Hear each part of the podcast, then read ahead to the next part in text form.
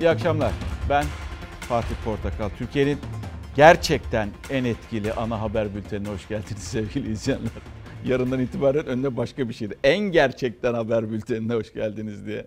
E, En gerçekten etkili haber bültenine diye böyle bir latife yaparak açalım. Ee, gününüz güzel geçmiştir umarım. İyi akşamlar diliyorum herkese. 25 Şubat 2020 günlerden salı. Tabela bir soru soruldu Cumhurbaşkanı'na. Ve Cumhurbaşkanı o soruyu cevaplamak için saniyelerce bekledi. Özellikle kaç saniye beklemiş diye de baktık. 11 saniye. İşte o saniyeler içinde acaba kafasından ne geçti? Hangi cümleler kuruldu o kafasında? Hangi cümleleri söylemeliyim diye e, düşündü ve 11. saniyenin sonrasında o cümleler dudaklardan döküldü. İşte tabela bu akşam saniyeler içinde sevgili izleyenler. Ama bir kurum var ki aslında eğer yalan ise saniyeler içerisinde yalanlama yapması gerekirdi. Hayır öyle yapmadı. Engin Yılmaz'ın Ankara Haber Müdürü'nün özel haberiydi. SGK'nın hazırladığı söylenen e, Hazine Bakanlığı'nın talebiyle e, tasarruf tedbirlerini içeren bir çalışmaydı. Biz bu haberi dün ekranlara getirdik ama saniyeler içerisinde yalanlama geçmedi. Haber bitti. Buradan iyi akşamlar dedik. Yarın görüşürüz dedik. Aradan gece yarısı geçti. Gün ilerlemeye başladı. Sabaha karşı 1 2 3 4 5 6 7 8 sabaha karşı işte sabahta SGK kurumundan açıklama geldi. Çarpıtmadır dendi. Onların nezdinde öyleydi. Peki Engin çarpıtma mıydı? Ne diyorsun? Kabul etmiyorlar. Ee, yani biz de çarpıtma olduğunu kabul etmiyoruz tabii ki. Yani ben de Fox ailesi, Fox Haber olarak haberimizin arkasındayız. Yani şu elimde gördüğümüz, altında çizdiğim e, maddeler, yüzden fazla madde var ve e, teknik konularda var. Yani ben bir haberci olarak tek başıma bunları yazamam. Ama SGK gerçek dışı dedi. E, biz de haberimizin arkasındayız. Birazdan e, başka detaylarda paylaşacağım ama en azından kısa olarak şunu söyleyebilirim. Böyle bir çalışma olmadığını söylemeleri sevindirici. En azından ileriye dönük atılacak adımların da e, biraz engellenmesine vesile olduk.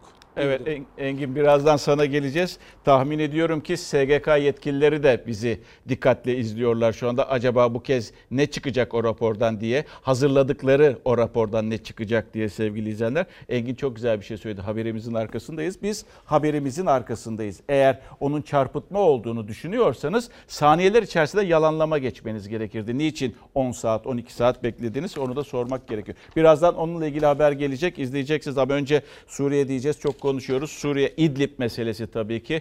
Ee, şimdi e, karşılıklı olarak açıklamalar var. Ee, Rusya inkar etse de dedi Cumhurbaşkanı hava desteği veriyor zaten ama Rusya'nın da inkar ettiğini görmedik daha. Açık açıkta Rusya söylüyor. Daha çok değil. Geçen hafta da aynı cümleler kurulmuştu. Benzer cümleler kurulmuştu. Azerbaycan'a giderken söylendi e, bu söz Cumhurbaşkanı tarafından. E, Rus Dışişleri Bakanı Lavrov bugünlerde çok konuşuyor. Onun da açıklaması var. Ateşkes teröristleri desteklemek anlamına gelir diyor.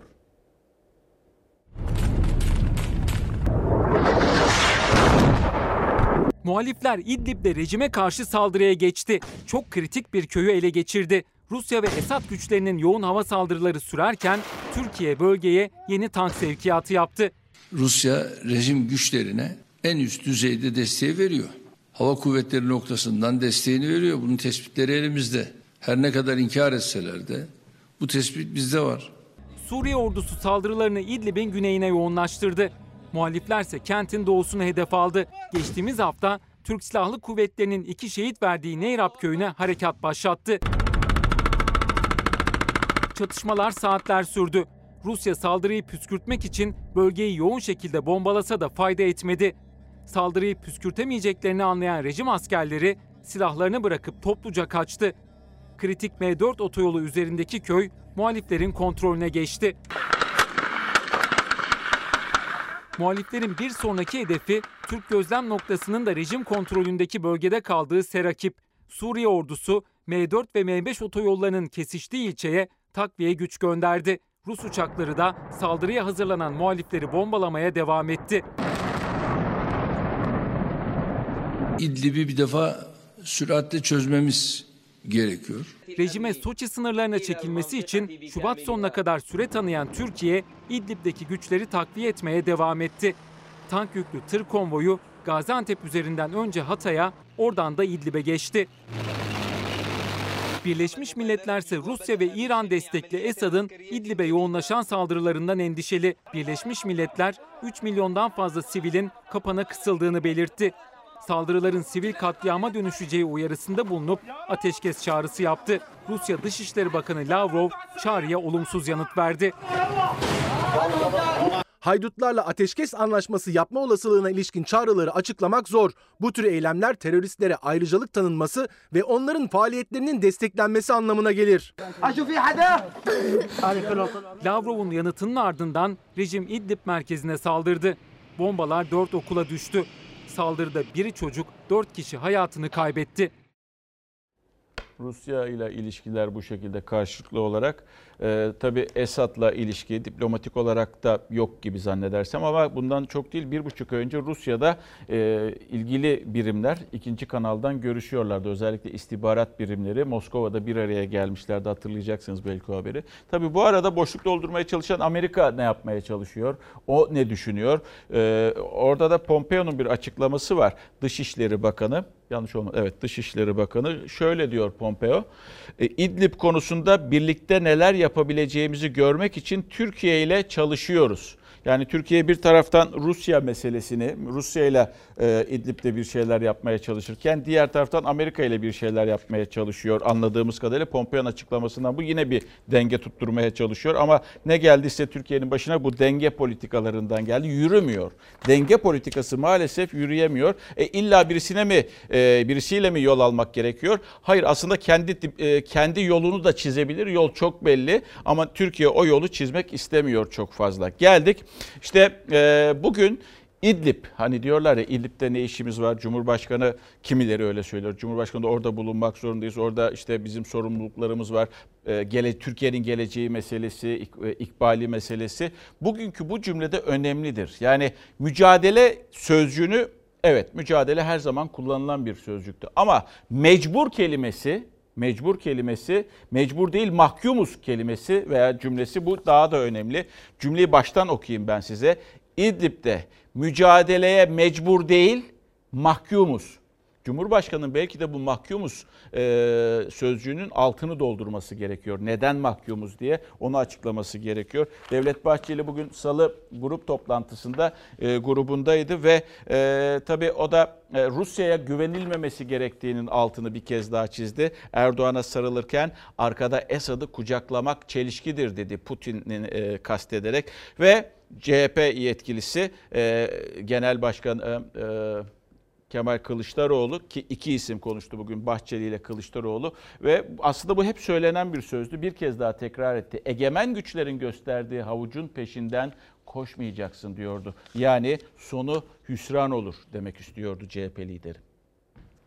Heyet yarın ülkemize gelecek. Biz bu mücadelenin içerisinde olmaya mecbur değil, mahkumuz. Niye mahkumsun? Amerikalılar mal varlığını araştırırlar diye mi mahkumsun? 3 milyona varan eğer bizim sınırlarımıza doğru bir yüklenme varsa buna eli bağlı mı duracağız? İdlib'de Suriye ordusuyla yaşanan sıcak temas, devam eden askeri hareketlilik, siyasetin yakın takibinde, Cumhur İttifakı ile muhalefet karşı karşıya. Gözlerse 5 Mart'ta Türkiye, Rusya, Almanya ve Fransa'nın aynı masada buluşup buluşmayacağında. Sayın Macron'la Merkel ve Sayın Putin arasında tam bir ittifak söz konusu değil. Fakat 5 Mart'ta bizim en kötü ihtimalle Sayın Putin'le bir araya gelmemiz söz konusu olabilir. İkili temaslara yönelik konuşulmuyor ancak çoklu formatta bir görüşme üzerinde çalışılıyor. Henüz bir karar alınmadı. Zira potansiyel tüm katılımcılar henüz onay vermedi. Cumhurbaşkanı Putin'le yüz yüze görüşeceklerini söyledi ama Kremlin'den gelen açıklamada ikili görüşme planlanmadı dendi. Rusya, İran'ın da masada olması gerektiğini söyledi. Pimpon topu gibi. Kahraman Putin bir süre geçiyor. Hain Putin. Kahraman Trump bir süre geçiyor. Hain Trump. Sen kimsin Allah aşkına ya?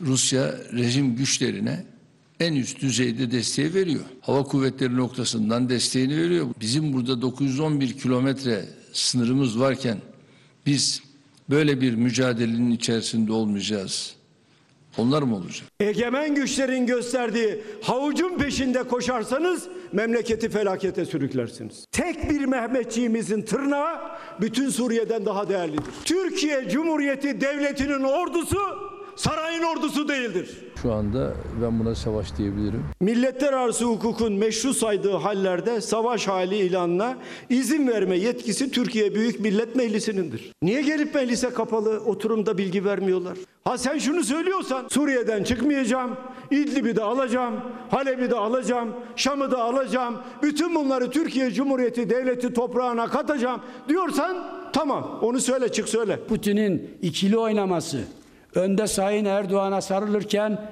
arkada Esad'ı kucaklaması tam bir çelişkidir. Kılıçdaroğlu İdlib politikasını sert bir dille eleştirirken Bahçeli yine Rusya konusunda uyardı iktidarı. Birazdan e, iç siyasete yönelik mesajlar da var. Onu da e, duyacaksınız liderlerden. Özellikle ittifaklarla ilgili tekrar konuşulmaya başlandı. Tekrar eleştiriler karşılıklı olarak var. Geçtiğimiz geçtiğimiz hafta olumlu cümleler kuran yani Türk tek bir Türkiye vardır. Burada yaşamaya mahkumuz. Burası bizim her şeyimiz. Sorunları donduralım, rafa kaldıralım diyen Bahçe'nin bu hafta e, yani değişikliğini göreceksiniz söylemlerinde. Yine sertleşen tonlar var. E, birazdan ekrana gelecek. Bir arkadaş demiş ki şuradaydı. Alanya demiş. Burası Alanya Ahmet Bey göndermiş. Yayınlarınızı televizyondan izleyemiyoruz, internetten de izleyemiyoruz. Maksatlı bir durum olduğuna inanıyorum dedim. Demiş ben ihtimal vermiyorum. Ama belki de gelmiştir yayınınız. Ee, Eğer geldiyse de Ahmet Bey yazabilirsiniz yayın geldi diye. Bazen böyle mesajlar alıyorum özellikle bu saat diliminde. Olsun izleyen izliyor bir şekilde bizi. Ve geldik e, Cumhurbaşkanı'nın o çok tartışılan sözüne. Ne demişti Cumhurbaşkanı hafta sonu? Ee, Libya Libya'da birkaç tane şehidimiz var ifadesini kullanmıştı ve o sözün sonrasında da özellikle e, ki İyi Partili e, yetkilinin dün söylediği söze ben in- e, katılıyorum. Hissiyatsız bir söz demişti, cümle kurulu demişti. Sadece sayı rakam olarak adlandırılan şehitleri o şekilde gören bir ifade şekliydi. E, ve bugün işte Azerbaycan'a gidiyor Cumhurbaşkanı Ankara'da, Esenboğa'da. Tabii ki gazeteciler de var karşısında. Biz kafamızdaki soruları soruyoruz. Yani sorduğumuz için de memnunuz. Çünkü e, soru sormak bizim işimiz. Gazetecinin işi. Bizim işimiz derse, derken sadece Fox Haber'in değil. Gazetecilerin işi demek istiyorum. Ve görevi yani. Barış Kaya Ankara'da çok iyi muhabirlerimizden biri. Barış e, Ankara'da e, gazetecilerin arasındaydı ve Cumhurbaşkanı'na bu çok tartışılan cümlesini sordu. Çünkü muhalefette de çok fazla e, dile getirildi bu söz. Acaba ne diyecekti Cumhurbaşkanı? Dilimi sürçmüştü vesaire yoksa başka bir cümle mi kuracaktı? Barış Kaya soruyu sordu ve ardından Cumhurbaşkanı tam 11 saniye 11 saniye sadece baktı ve düşündü. Peki 11 saniyenin sonunda ne mi dedi? Tabii birkaç tane şehidimiz var. Şehitlerimizden söz ederken çok dikkatli bir dil kullanmaya da özen gösteririz. Eşya gibi görmek, tane edibi gibi ifade etmek kadar insanlık ayıbı başka bir şey yoktur. Muhalefetin bu söylemleri de beni çok ilgilendirmiyor. Biz rakam da olur, sayısal olarak o dediğiniz türde bir ifadeyi de kullanmış oluruz. Beni muhalefet mi yargılayacak? Muhalefet önce kendini yargılasın. Libya'da şehit verilmesi ve Cumhurbaşkanı'nın o şehit haberini duyururken kullandığı ifade Erdoğan'la Kılıçdaroğlu'nu karşı karşıya getirdi. Cumhurbaşkanı yeni günde kaç şehit olduğunu net söyledi. Yine aynı ifadeyle. Bizim kendimize ait iki tane orada Libya'da şehidimiz var. Şimdi bu rakamı ben açıkladım. Bay Kemal ne yapacak bunu? Gelen şehitler var doğru. Gizlice defnedilmişler o da doğru. Fakat Erdoğan ilk kez Libya'dan şehitlerimizin geldiğini ifade ediyor. Türkiye Libya'ya asker gönderdi. İktidar Türk askerinin eğitim amaçlı gittiğinin her fırsatta altını çizdi ancak Erdoğan hafta sonu İzmir'de Libya'dan acı haberi duyurdu. Tabii birkaç tane şehidimiz var. Bir meta olarak göreceksiniz. Aynı Erdoğan şehitler için kelle ifadesini kullanmıştı. Efendim Libya'da şehitlerimizin olduğunu duyurdunuz. Cumhurbaşkanı Azerbaycan'a giderken gazeteciler ilk kez Libya'daki şehitleri ve muhalefet cephesinden gelen tepkileri sorma fırsatı buldu. Muhalefet e, şehitlerin isimleri neden açıklanmıyor, muazzaf mı, sivil mi, neden tören yapılmadı diye soruyor. Ayrıca Suriye Milli Ordusu hangi sıfatla Libya'ya gitti diye soruyorlar. Ve sizin şehitleri verirken kullandığınız ifadelere tepki gösteriyorlar. Bunlara cevabınız Nasıl? Sizin şehitler için e, şehit haberini verirken kullanmış olduğunuz bir ifadeye dikkat Neydi o ifade? birkaç şehit e, ifadesine e, tepki gösteriyorlar efendim. Birkaç tane şehit ifadenize muhalefet tepki gösteriyor efendim. Sizin bu konuya cevabınız ne olur? Değerli arkadaşlar, bakın Fox önce gazete olsun. Fox önce ciddi bir medya mensubu olsun. Yalan haber üretmeyi bırakın. Allah Allah. Ezberi bozulmuş çünkü. Yalan haber üretmeyi bırakın. Kendi söylediğine kendisi siz yalan söylüyorsunuz. Tane sözcüğünün şehitler için kullanılmasının doğru olmadığını AK Partililer de kabul ediyorlar. Beyefendi prompterdan yani camdan konuşmayı kesince ne söylediğini bilmiyor. Şehitler tepesi boş kalmayacak. Beyefendi şehitler tepesi boş kalmayacaksa çocuklarım var. Seni kefenle karşılayan gençler vardı. Onları gönder oraya. Niye göndermiyorsun? Bu nasıl muhalefet ya? Milyonlarca insan ülkesini terk ediyor. Kalkıp da Bay Kemal bunların hesabını sormuyor. Kalkıp bize akıl vermiyor. Ya, o aklı sen kendine sakla da şöyle bir işe yarasın hiç olmaz. Cumhurbaşkanı Libya'da iki şehit olduğunu açıklarken yine isimlerini açıklamadı. Detay da vermedi. Suriye Milli Ordusu'nun Libya'da Türk askerinin komutasında olduğunu söyledi. Suriye Milli Ordusu'ndan bizim eğitici kadrolarımızın altında orada bulunanlar var. Suriye Milli Ordusu'ndan oraya gidenlerin ortak paydaları var. Sevgili Caner, Cumhurbaşkanı yalan haber ürettiğimizi söylüyor. Hayır, yalan haber yapmıyoruz. İşte Cumhurbaşkanı sözü de ortada. Ee, yani kendi sözü zaten o. Biz doğru haber yapıyoruz. Biz Mersin'de de doğru haber yaptık. Biz Elazığ'da da doğru haber yaptık. Biz e, SGK'da da birazdan gelecek yetkililer de büyük bir ihtimalle izliyordur. Orada da doğru haber yaptık. Her haberimizin arkasındayız. Yalan diyorsanız bizi mahkemeye verin ya. Bizi mahkemeye verin yalan haber yapıyorsunuz diye. Vermiyorsunuz da. Biz çünkü doğru haber yapıyoruz. Alın işte buradaki haberde Sayın Cumhurbaşkanı kendi sözü zaten. Sayın Cumhurbaşkanı kendi sözüne aslında yalanlama getiriyordu. Biz doğru haber yapmaya devam edeceğiz. Ha, gazetemiz yok ama belki ileride bilmiyorum. Yani belki e, müdür e, genel müdür Cenk'e de söyleriz. Yani bir gazete kurma şeyiniz var mı, düşünceniz var mı diye olabilir. Gazete de etkili olabilir çok seslilik açısından gazetede bence etkili. Haber kanalı da çok etkili olabilir. Keşke böyle de bir Fox haber kanalı da kursa daha da iyi olabilir aslında bakacak olursanız. 7.24 bizi izlemek zorunda kalabilirsiniz. Türkiye'nin en etkili bence kanalı ve gazetesi olur. Geldik Yine çok merak ediliyordu bu konu açıkçası. Devlet Bahçeli Ozan Ceyhan hakkı, e, Ceyhun hakkında ne diyecekti? E, çünkü kendisi Viyana Büyükelçisi olarak e, atandı kararnameyle Cumhurbaşkanı imzasıyla ve tabi tartış yani geçmişinden dolayı bazı iddialardan dolayı tartışılan bir isimdi ve ve e, MHP lideri Devlet Bahçeli'nin ne söyleyeceği çok çok önemliydi. Atanan şahısla ilgili olarak hiçbir e, e, noktamız yoktur dedi. Ortak hiçbir noktamız yoktur dedi. Ama iddialara da temkinli yaklaştı. Kendi partisindeki isimleri de uyardı aslında bakacak olursanız. Yan taraftan ses geldi CHP tarafından. O da Sayın Bahçeli'ye armağan ediyorum dedi Kemal Kılıçdaroğlu. Şehidimiz Mustafa Erol'un katilinin kim ya da kimler olduğu tam bilinmeden provokasyon yapan, pusu kuran, MHP'yi yargılamaya çalışan art niyetli kişilerin varlığı da teker teker açığa çıkmıştır. Bu büyükelçiyi de Sayın Bahçeli'ye armağan ediyorum. Say desem beş şehidimizin ismini sayamayacak olanların fitne ateşini tutuşturmaları namertliktir ve sahtekarlıktır. Ozan Ceyhun'un Avusturya Büyükelçiliğine atanmasına karşı tepkisi en çok merak edilen isimdi MHP lideri Bahçeli. CHP ve İyi Parti'ye de öfkeliydi. Ceyhun'un Büyükelçi olmasına yönelik eleştiriler Cumhur İttifakı'nı bozma amaçlı derken MHP'lilere de ses yükseltti. Onlardan biri de Cemal Engin Yurt'tu. Ozan Ceyhun Alman vatandaşı Ermeni yasa tasarısının mimarı, azılı bir komünist, davasını satan dönek, Türk ve Türkiye düşmanı, ülkücü katili. Allah aşkına adam mı bulamadınız Viyana'ya büyükelçi yapacak? Bize sosyal medya yolcusu değil, davanın hancısı lazımdır. 1977 yılında ülkücü Mustafa Erol'un hayatını kaybettiği öğrenci yurduna yapılan bombalı saldırının failler arasındaydı Ozan Ceyhun.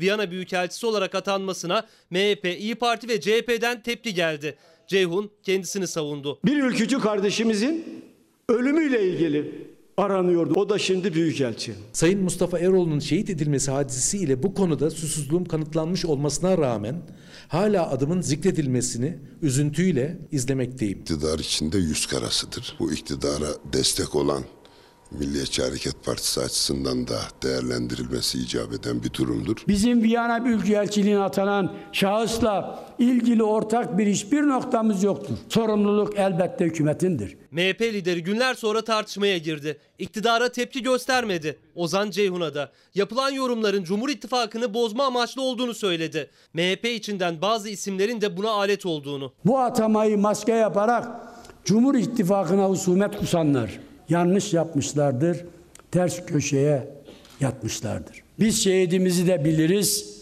katilini de biliriz. Son onayını Sayın Cumhurbaşkanı veriyor. O zaman ya Sayın Cumhurbaşkanı aldatıldı ya da Sayın Cumhurbaşkanı Cumhur İttifakı'nı bozmak istiyor olabilir. Buna alet olan arkadaşlarımız da karanlık kampanyayı servis etmişlerdir. Bahçeli Ozan Ceyhun hakkında olumlu ya da olumsuz yorum yapmadı. Sorumluluğu hükümete bıraktı.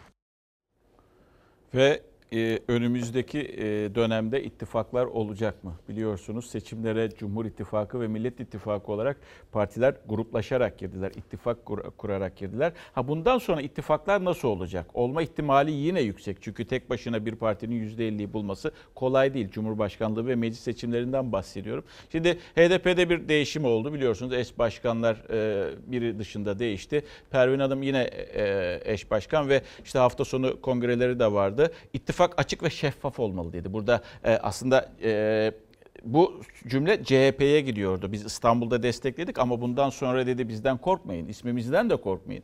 Açık ve şeffaf olmak zorundayız dedi. Ha, e, ittifakta e, Devlet Bahçeli ise karanlık yolun yolcuları dedi. Buna İyi Parti'yi koydu, CHP'yi koydu. Yeni kurulacak olan Ahmet Davutoğlu'nun partisini kurulan Ahmet Davutoğlu'nun partisini koydu. Yeni kurulacak olan Ali Babacan'ın partisini de koydu. Yani kendileri ve iktidar partileri dışında herkes karanlık yolun yolcusuydu kendi penceresinden bakıldığında. Peki iktidar adına Bülent Turan uzun bir aradan sonra ses verdi. Demirtaş'ı genel şöyle göreyim. Demirtaş'ı eş genel başkan yapın diyordu CHP. İstanbul seçimlerini kazanmak adına bir seferliğine kabul ettik. Fakat bundan sonraki dönem açısından yapılacak olan ittifaklar daha açık. açık olmalı, şeffaf olmalı. Ha HDP, ha CHP. Hepsi aynı alçak ve karanlık yolun yolcularıdır. AKP'ye oy verende, MHP'ye oy verende, milliyetçisi de, muhafazakarı da, solcusu da herkese kapımız açık. HDP eş genel başkanı Pervin Buldan siyasette ittifak tartışmasını yeniden gündeme taşıdı. İstanbul seçiminde Millet İttifakı ile kapalı ortaklık yaptık. Bundan sonra olursa şeffaf olmalı dedi. Cumhur İttifakı ortakları da Millet İttifakı ortakları da arka arkaya açıklama yaptı. Mart sonunda CHP'nin kongresi var. Madem bu kadar ittifaktan keyif alıyorlar. Demirtaş'ı eş genel başkan seçin de herkes her şeyi görsün. İpin bu olan biten iğrençliklerine diyecek bir şey var mıdır? Bu ittifakın hiçbir tarafında HDP yoktur. Yerel seçimde CHP ve İyi Parti birlikte hareket etti ancak büyük şehirleri büyük oranda kaybeden AK Parti ve MHP Millet İttifakı'nı HDP ile de işbirliği yapmakla eleştirdi. Seçimler bittikten aylar sonra HDP eş genel başkanının artık ittifakımız şeffaf olmalı sözleri rafa kalkmış tartışmayı gündeme getirdi. Biz bu ittifakların daha açık ve şeffaf olması gerektiğini hep savunduk ancak bizimle ittifak yapanlar buna e, ne yazık ki çok sıcak bakmadılar. HDP'nin CHP'ye yönelik cesur olun, kapalı kapılar arkasında el ele gezmeyelim, siyasi nikahımızı ulu orta ilan edelim dayatması karşılık bulmuştur. Hiçbir şeyimiz yok, gizlediğimiz, sakladığımız hiçbir şey yok. Her şey gün gibi ortada. Serok Ahmet'in PKK özlemi, Babacan'ın HDP sevdası, Kılıçdaroğlu'nun bölücülük merakı siyasette üçüncü bir blok arayışı falan değil, düpedüz vatana ihanettir. HDP şimdi ittifak üzerinden kendisine alan açmaya çalışıyorsa üstlerindeki PKK örtüsünü kaldırsınlar. CHP'de İyi Parti'de Millet İttifakı'nın içinde HDP olmadığının altını çizdi ama Cumhur İttifakı cephesi Pervin Buldan'ın sözleriyle ses yükseltti. Cumhuriyet Halk Partisi'nin HDP'lileşmesi süreci Cumhuriyet Halk Partisi içerisinde de çok ciddi bir sıkıntı oluşturuyor. İyi Parti açısından da bu durum e, son derece sıkıntılı. Bütün bunlar Millet İttifakı'nda ciddi bir e, çatırdama sonucunu da ortaya çıkarıyor. Şimdi tabii sadece Cumhuriyet Halk Partisi, İyi Parti değil, Gelecek Partisi yani Ahmet Davutoğlu'nun partisi ve daha henüz kurulmamış olan Ali Babacan'ın partisi de bu ittifak içerisinde veya bu şekilde karanlık yolun yolcuları olarak e, görülmeye, adlandırılmaya ve bakın kutuplaştırılmaya başlandı. Hatta geçtiğimiz haftaki Bahçeli'nin söylemleri mecliste söylediği ki o sözlerin altına imza atarız diye birçok insan da çıktı söyledi. Ben de onu sözleyenlerdendim çünkü aynı duygulardaydım, düşüncelerdeydim. Bu hafta söyledikleri aslında 180 derece birbirinden farklı. Siyaset böyle bir şey mi? Son gelen anketler var. Belki o anketlerden sonra böyle bir çakış yapmak istediler. İktidar partisinde ve ortanda da düşüş görülüyor çünkü gelen anketlerde, yapılanlarda. Belki onu e, konsolide etmek için, dengelemek için böyle bir çıkış yapmış da olabilir Devlet Bahçeli. Siyasetçi neticede. Geldik çok tartışılıyordu. Osman Kavala'nın önce e, ta, beraat ve ardından tahliye kararı daha sonra önüne başka bir dosya konulup soruşturma başladı. Sizi gözaltına alıyoruz ve tutuklanması. Sonrasında e, Cumhurbaşkanı'nın bu konuya açıklık etti. Daha doğrusu kendi penceresinden bakıp kendi düşüncesini paylaşıp bir manevra yapıldı e, demesi ister istemez e, çok tartışılı ve tartışılmaya devam ediyor aslında bakacak olursanız. Tabii CHP'de CHP'de buna e, nasıl bir cevap geldi diyecek olursanız çünkü birçok insan da konuştu. CHP lideri bugün yargı konusunda çok sertti. Yargıya gözdağı veriyor Erdoğan dedi. Sadece Erdoğan değil HSK da eleştirileri arasındaydı. Hakimler Savcılar Yüksek Kurulu affedersin yüksek değil artık. Hakimler Savcılar Alçak Kurulu diyebiliriz. Alçak kurul dediği o kurul FETÖ'cü hakim ve savcılara karşı mücadele veren arkadaşlardan oluşuyor. Kemal Kılıçdaroğlu'nun çok sevdiği FETÖ'ye karşı bir mücadele verdiler. Osman Kavala'nın beraat ettikten sonra yeniden tutuklanması polemiği HSK üzerinden ve sert sözlerle sürüyor. İktidar Osman Kavala'nın serbest kalmasına tepki göstermişti. Muhalefet ise Kavala'nın beraat ettikten sonra yeniden tutuklanmasına tepkili. CHP lideri beraat kararının altında imzası bulunan hakimler hakkında soruşturma izni veren HSK'yı eleştirdi. AK Parti Genel Başkan Yardımcısı Mahir Ünal da hemen yanıt verdi Kılıçdaroğlu'na. Hakimler Savcılar Yüksek Kurulu affedersin yüksek değil artık. Hakimler Savcılar Alçak Kurulu diyebiliriz. Hemen toplanıyor. O yargıç hakkında hemen soruşturma açın diyor. Nasıl beraat verir?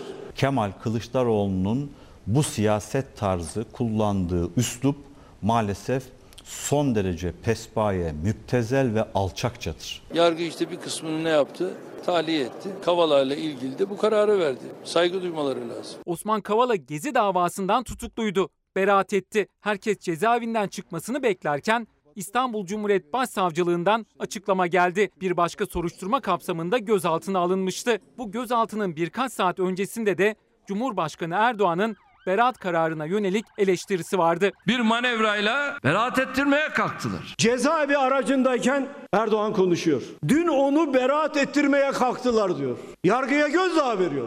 Kimsin sen ya? CHP liderinin işte bu sözleriyle de AK Parti ile CHP arasında yeni bir tartışmanın fitili ateşlendi. Hemen harekete geçildi. Cezaevi aracındayken tekrar hapishaneye götürüldü. Bu mudur insanlık? Bu mudur hak hukuk? Buna aklı başında olan kişinin itiraz etmesi lazım. Osman Kavala'yla ilgili meseleyi alıp meşruiyet krizi haline getirir. Bunun üzerinden hakimler, savcılar alçak kurulu gibi çirkin bir ifade kullanırsanız yarın devletin hangi mekanizmasına e, sizin seçmeniniz, sizin tabanınız güvenecektir? Verilen özellikle beraat kararı sonrası böylesi bir tasarrufta bulunması, benzer görev yapan mahkeme hakimlerinin açık bir şekilde baskı altına alınması ve anayasanın açık ihlalidir. Eleştiren sadece muhalefet de değil, 30 baro ortak bir açıklamayla Hakimler Savcılar Kurulu üyelerini istifaya çağırdı. Bugünün e, çok böyle e, eleştirilen kurumlarından biriydi. Şimdi gelen e, bir mesajda şöyle diyor Şeyda Hanım. Cumhurbaşkanı dedi ya önce gazete olarak şey yaptı Fox'u. Gazete ve haber kanalı söyleminizi kesinlikle destekliyorum. Gazete çıkarırsanız yüksek tirajlar elde edeceğinizden eminim demiş. Aslında olabilir yani düşünülebilecek bir şey bu.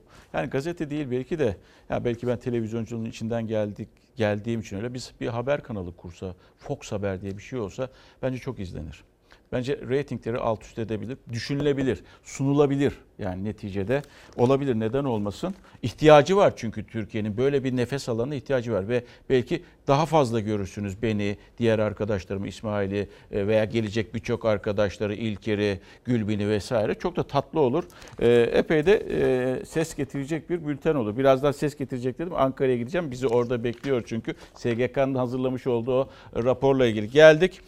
Ee, koronavirüsü çok tartışılıyor. Ankara'da bugün bir uçak indi İran'dan gelen İstanbul'a gidiyordu Ankara'ya indirildi. Daha sonra açıklandı ki evet içinde korona şüphesi taşıyan bazı yolcular olabilirdi. İşte hemen Sağlık Bakanlığı harekete geçti. Karantinalı günler başladı. Nerede? Başkentte. Şu anda ambulansın içinde o uçaktaki yolcular var. Bir korona virüsünün ülkemize sıçraması bizde ciddi boyutlara ulaşabilir. Bu hassasiyeti aynen korumak durumundayız. Erdoğan'ın tüm dünyayı tehdit eden koronavirüs için hassas olmalıyız açıklamasından birkaç saat sonra Esenboğa Havalimanı'nda bir uçaktan sağlık çemberi içinde indirilen yolcuların peş peşe ambulanslarla karantina hastanesine sevk edildiği görüntüler hareketli saatler yaşattı. Hem hastane içinde hem de bahçesinde olağanüstü hareketlilik yaşanıyor çünkü iddialara göre tam 17 yolcunun vücut ısıları kritik seviyenin üzerinde. İşte bu yüzden gözler Sağlık Bakanlığı'nda 140 kişi içinde ateşi olan herhangi bir yolcumuzun olmadığını, 4 hastada öksürük ve 2 hastada boğaz ağrısı yakınmasının olduğunu ifade etmek istiyorum. Koronavirüsün görüldüğü son ülkelerden birisi İran. İran'daki Türk vatandaşlarının ülkeye dönme talebine karşı Türk Hava Yolları'na ait uçak 132 yolcusu 8 mürettebatıyla Tahran'dan İstanbul'a doğru havalandı. Ancak son anda bazı yolcularda koronavirüs şüphesiyle uçak rota değiştirerek Ankara'ya acil iniş yaptı. Ankara'ya yönlendirmemizin sebebi deneyimli olan bir ekibin Ankara'da hazır bulunmasıydı. Özel kıyafetli sağlık ekipleri karşıladı yolcuları. Karantina için Zekai Tahir Burak Hastanesi'ne kaldırıldılar. Hastaneye giriş yapan ambulans sayısı da neredeyse 50'ye yaklaştı. Kaç yaş grubu kız çocuklarınız? Yani bir yaş grubundan anaokulu grubuna kadar çocuklar var. Ambulans çıkıyor diye bizi çıkartmadılar. Şüpheli yolcular karantina hastanesine sokulurken o hastanenin bitişiğinde Sağlık Bakanlığı'na ait kreşte eğitim gören çocuklar içerideydi. Yolcuların hastaneye transferinin hemen ardından haberi duyan veliler de hastane bahçesinde bulunan kreşe koşarak geldiler. Ne zaman bilgilendirildiniz? Yaklaşık bir saat önce hani haberde geldikten sonra televizyonda duyulduktan sonra Geçen sefer tatil edilmişti. Sağlık kontrolü yapılarak kum ve meşet geçmişi olan hastalar 14 günlük karantinaya alınmakta. Bunun dışındaki yolcular ise evde veya uygun ortamda yine 14 gün gözleme alınmakta. Türkiye İran'dan gelen yolcuların akıbetini merak ederken bir gün önce kameralar karşısında ter döken İran Sağlık Bakan Yardımcısına da koronavirüs teşhisi kondu. Şimdi geldik e, SGK'nın yalanladığı, hayır bizden o rapor öyle bir rapor yok dediği habere. Şöyledir olay. E, Ha- Hazine ve Maliye Bakanı işte çeşitli kurumlardan ve bakanlıklardan tedbir raporları ister. Yani bu ha- hazırlayın der nelerden tasarruf yapabiliriz. Ve o tasarruflar sonrasında SGK'da bir tasarruf e, raporu hazırlar.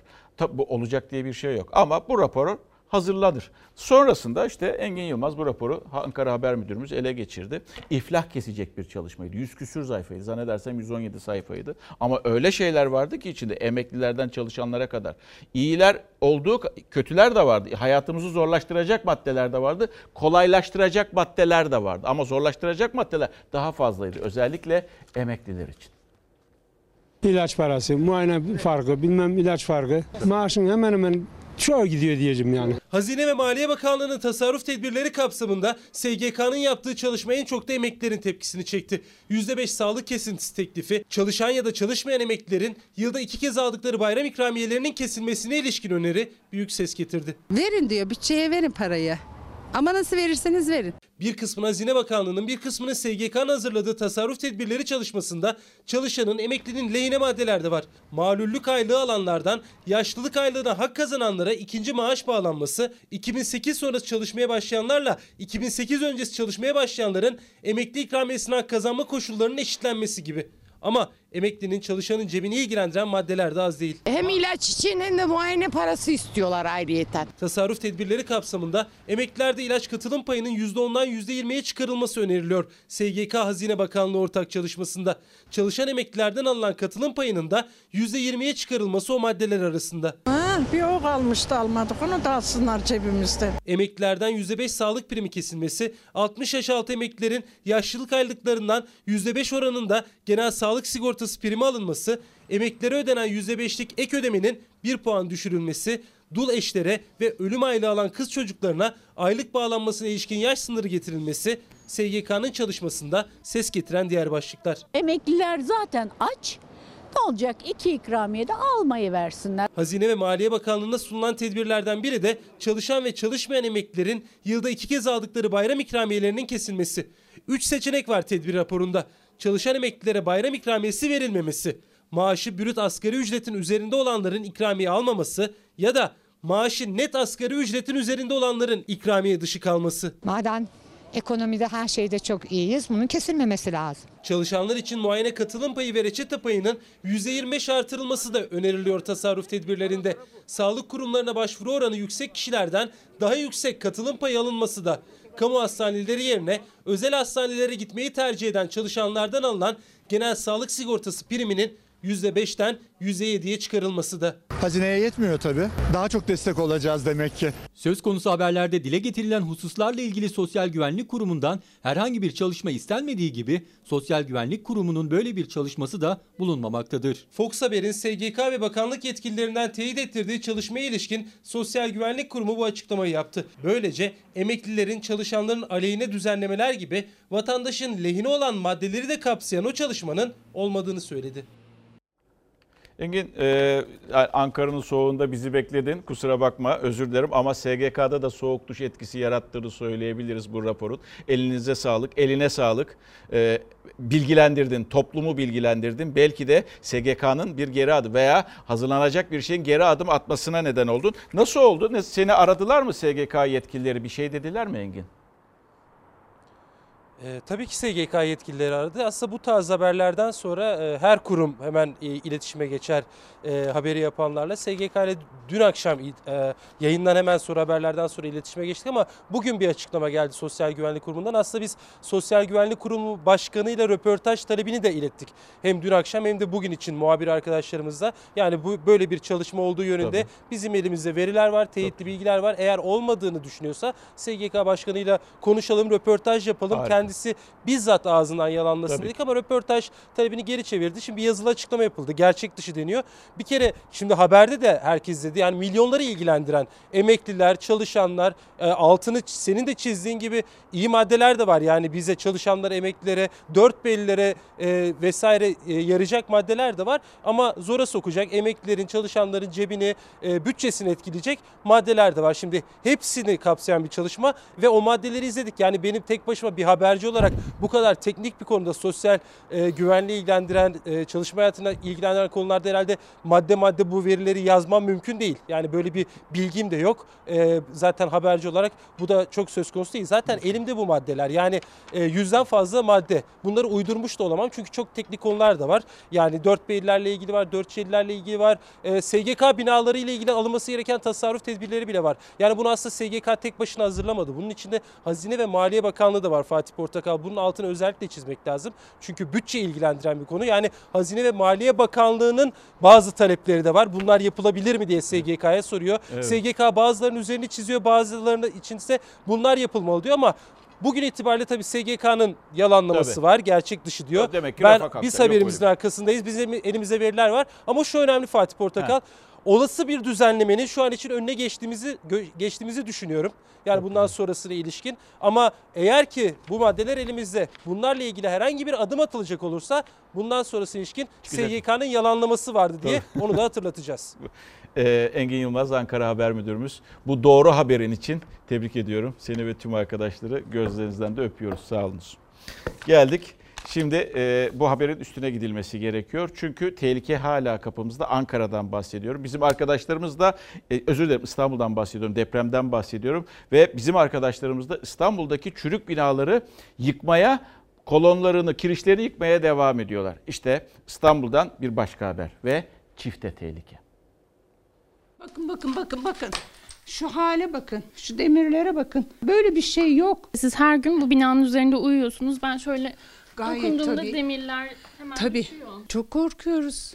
Çok korkuyoruz. Buyurun yani her e, depremde bunlar e, yani korkunç bir vaziyet. Zaman daralıyor, beklemeye tahammülleri yok. İçinde yaşadıkları, yuva dedikleri binalar her an mezar olabilir onlara. Hasarlı binaların kolonları deprem bile olmadan dokunmakla elde kalıyor. Binlerce İstanbullu bu ve benzer evlerde yaşamaya devam ediyor. Şu kolon şurada elimizde kalıyor. Yani üstünde oturuyoruz görüyorsunuz. Bakın şu yerlere bakın. Bu depremde bu kolon e, ne kadara kadar taşıyacak bizi? İstanbul'da hasarlı bina çok. Burası Bakırköy. 45 yıllık 5 katlı bu bina her depremde hasar aldı. Apartman sakinleri kentsel dönüşüm için başvuruda bulundu ama olumlu yanıt alamadı. imza kampanyası başlattı. Birincisi red geldi yüksek kuruldan. Şimdi biz de ikincisine başvuruyoruz. Şu anda bulunduğumuz yer İstanbul Bakırköy Kartaltepe'deki 5 katlı binayı taşıyan kolonun olduğu yer ama o kolona dokunduğumuz an işte beton parçaları elimizde kalıyor. Sadece betonlar değil o betonların içindeki demirler de dökülüyor. Çocuklarımıza sarılıyoruz, yatıyoruz ama ya inanılmaz bir şey. Yani bu yani gözle işte görünüyor yani bu yalan değil. Mecburuz ama oturmak zorunda kalıyoruz. Hale bakın parmakla dökülen bir şey. Bina sakinleri çatlakları en azından görmemek adına üzerini örtmeye çalışıyor. Her depremden sonra bina boyatılıyor ama çatlaklar o kadar derin ki işte yeni boya yapıldığı halde kolondaki çatlak. Evimi pırıl pırıl yaptım. Bu son depremde çatır çatır çatladığını duydum buranın. Binadaki çatlaklar sadece bina sakinlerini değil aslında onlarca aile ilgilendiriyor. Çünkü binanın hemen bitişiğinde işte bu okul var. Olası bir yıkım halinde bina belki de bu okulun bahçesine içinde oynayan onlarca çocuğun üzerine yıkılacak. Kentsel dönüşüm için kapısını çaldığımız vatandaşlarımız bize aynı şekilde cevap vermiyorlar. Burada ciddi sıkıntılar yaşıyoruz. Cumhurbaşkanı Erdoğan'ın da gündeminde deprem çok büyük maliyet ve zaman gerekiyor dedi ama sorumluluğun biraz da o binalarda oturmaya devam edenlerde olduğunu söyledi. Hasarlı binalarda oturanlarsa kapılarının çalınmamasından yetkililere ulaşamamaktan şikayetçi. Biz artık gösteriyoruz. e, ağlıyoruz, bağırıyoruz. Hazırlanmış ceset torbalarımız değil de inşallah bu imzamıza cevap verirler.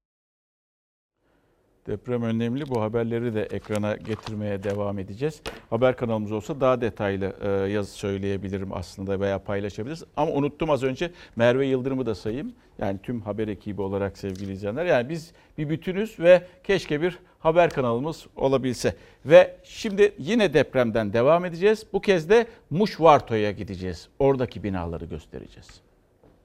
Bir de duvarlardan çıtırtı ses geliyor. Allah da bilir ben sabah namazına kalkıyorum. Kış kış kış sesler geliyor valla. Çok korkuyoruz. Bir deprem olursa Elazığ depremi gibi bir deprem olursa biz kurtulamayız. Kırılacak bir mal değil. Ve bugün bunu gören bir şey diyecek ki bu memleket nasıl bir şey ki bugüne kadar bunu bekletmişler ve bunun içinde nasıl insanlar yaşarlar. Aradan tam 40 yıl geçti. Depremzedeler için yapılan sarı bloklar neredeyse yıkılmak üzere. Her an çökme tehlikesi bulunan binalarda yaşayanların gidecek başka yerleri yok. Elazığ depreminden sonra tam korku sardı diyor. Binalarımızın içini gelin görün. Demirleri hep dışarıya çıkmış. Araba geçince bile sallantı oluyor. Mağduruz. Buradan ben, e, Cumhurbaşkanı'na sesleniyorum.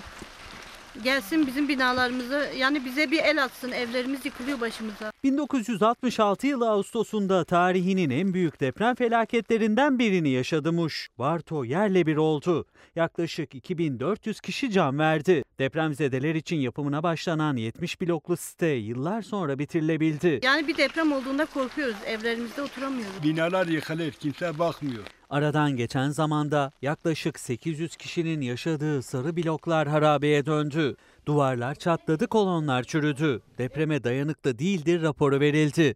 Parası olan taşındı, olmayan boynunu büktü oturmaya devam etti. Bu binalar içerisinde yaşayan vatandaşlar var.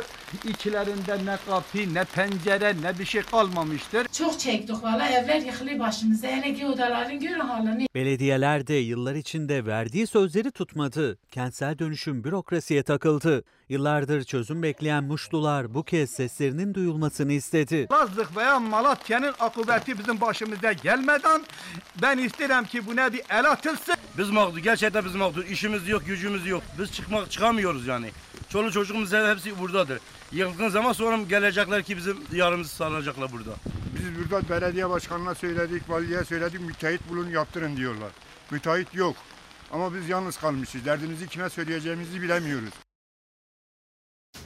Derdimizi kime anlatalım diyor ama ilgili bir mecrada veya makamda bulamıyor vatandaş. Reklam.